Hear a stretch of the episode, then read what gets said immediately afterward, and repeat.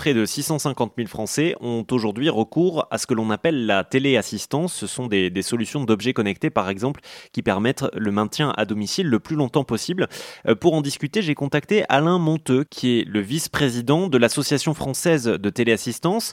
Je lui ai demandé, dans le cas des seniors par exemple, ce qu'il se passait si on souhaitait s'équiper en téléassistance, quelles étaient les, les premières démarches. Il m'a expliqué qu'il fallait d'abord euh, appeler un service de téléassistance et ensuite voici les besoins qui sont évalués avec euh, la personne que vous aurez sans doute au téléphone.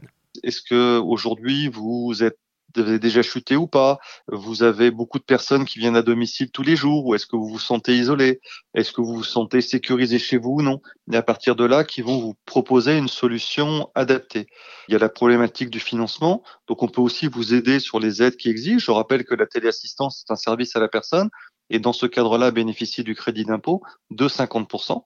Et puis vous pouvez vérifier auprès de, de votre CCAS dans votre commune si euh, il n'y a pas des solutions qui ont été mises en place avec des aides euh, locales, si vous pouvez bénéficier de l'APA, euh, de l'aide à l'autonomie ou de la PCH si vous êtes euh, euh, prestation de compensation du handicap si vous êtes handicapé. Donc vous avez le plus simple, c'est soit vous appelez un téléassisteur en direct, soit vous allez voir votre commune et, euh, et voyez les aides aussi que vous pouvez euh, vous pouvez avoir.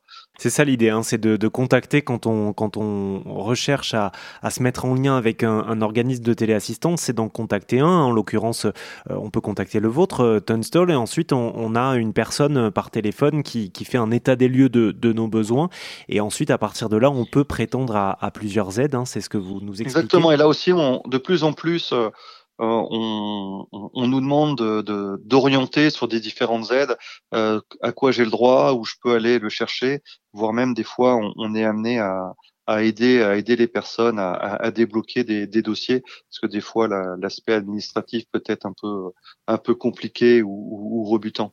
Si vous souhaitez en savoir plus sur la téléassistance, eh bien n'hésitez pas à vous rendre sur notre site, vous le connaissez, rzn.fr.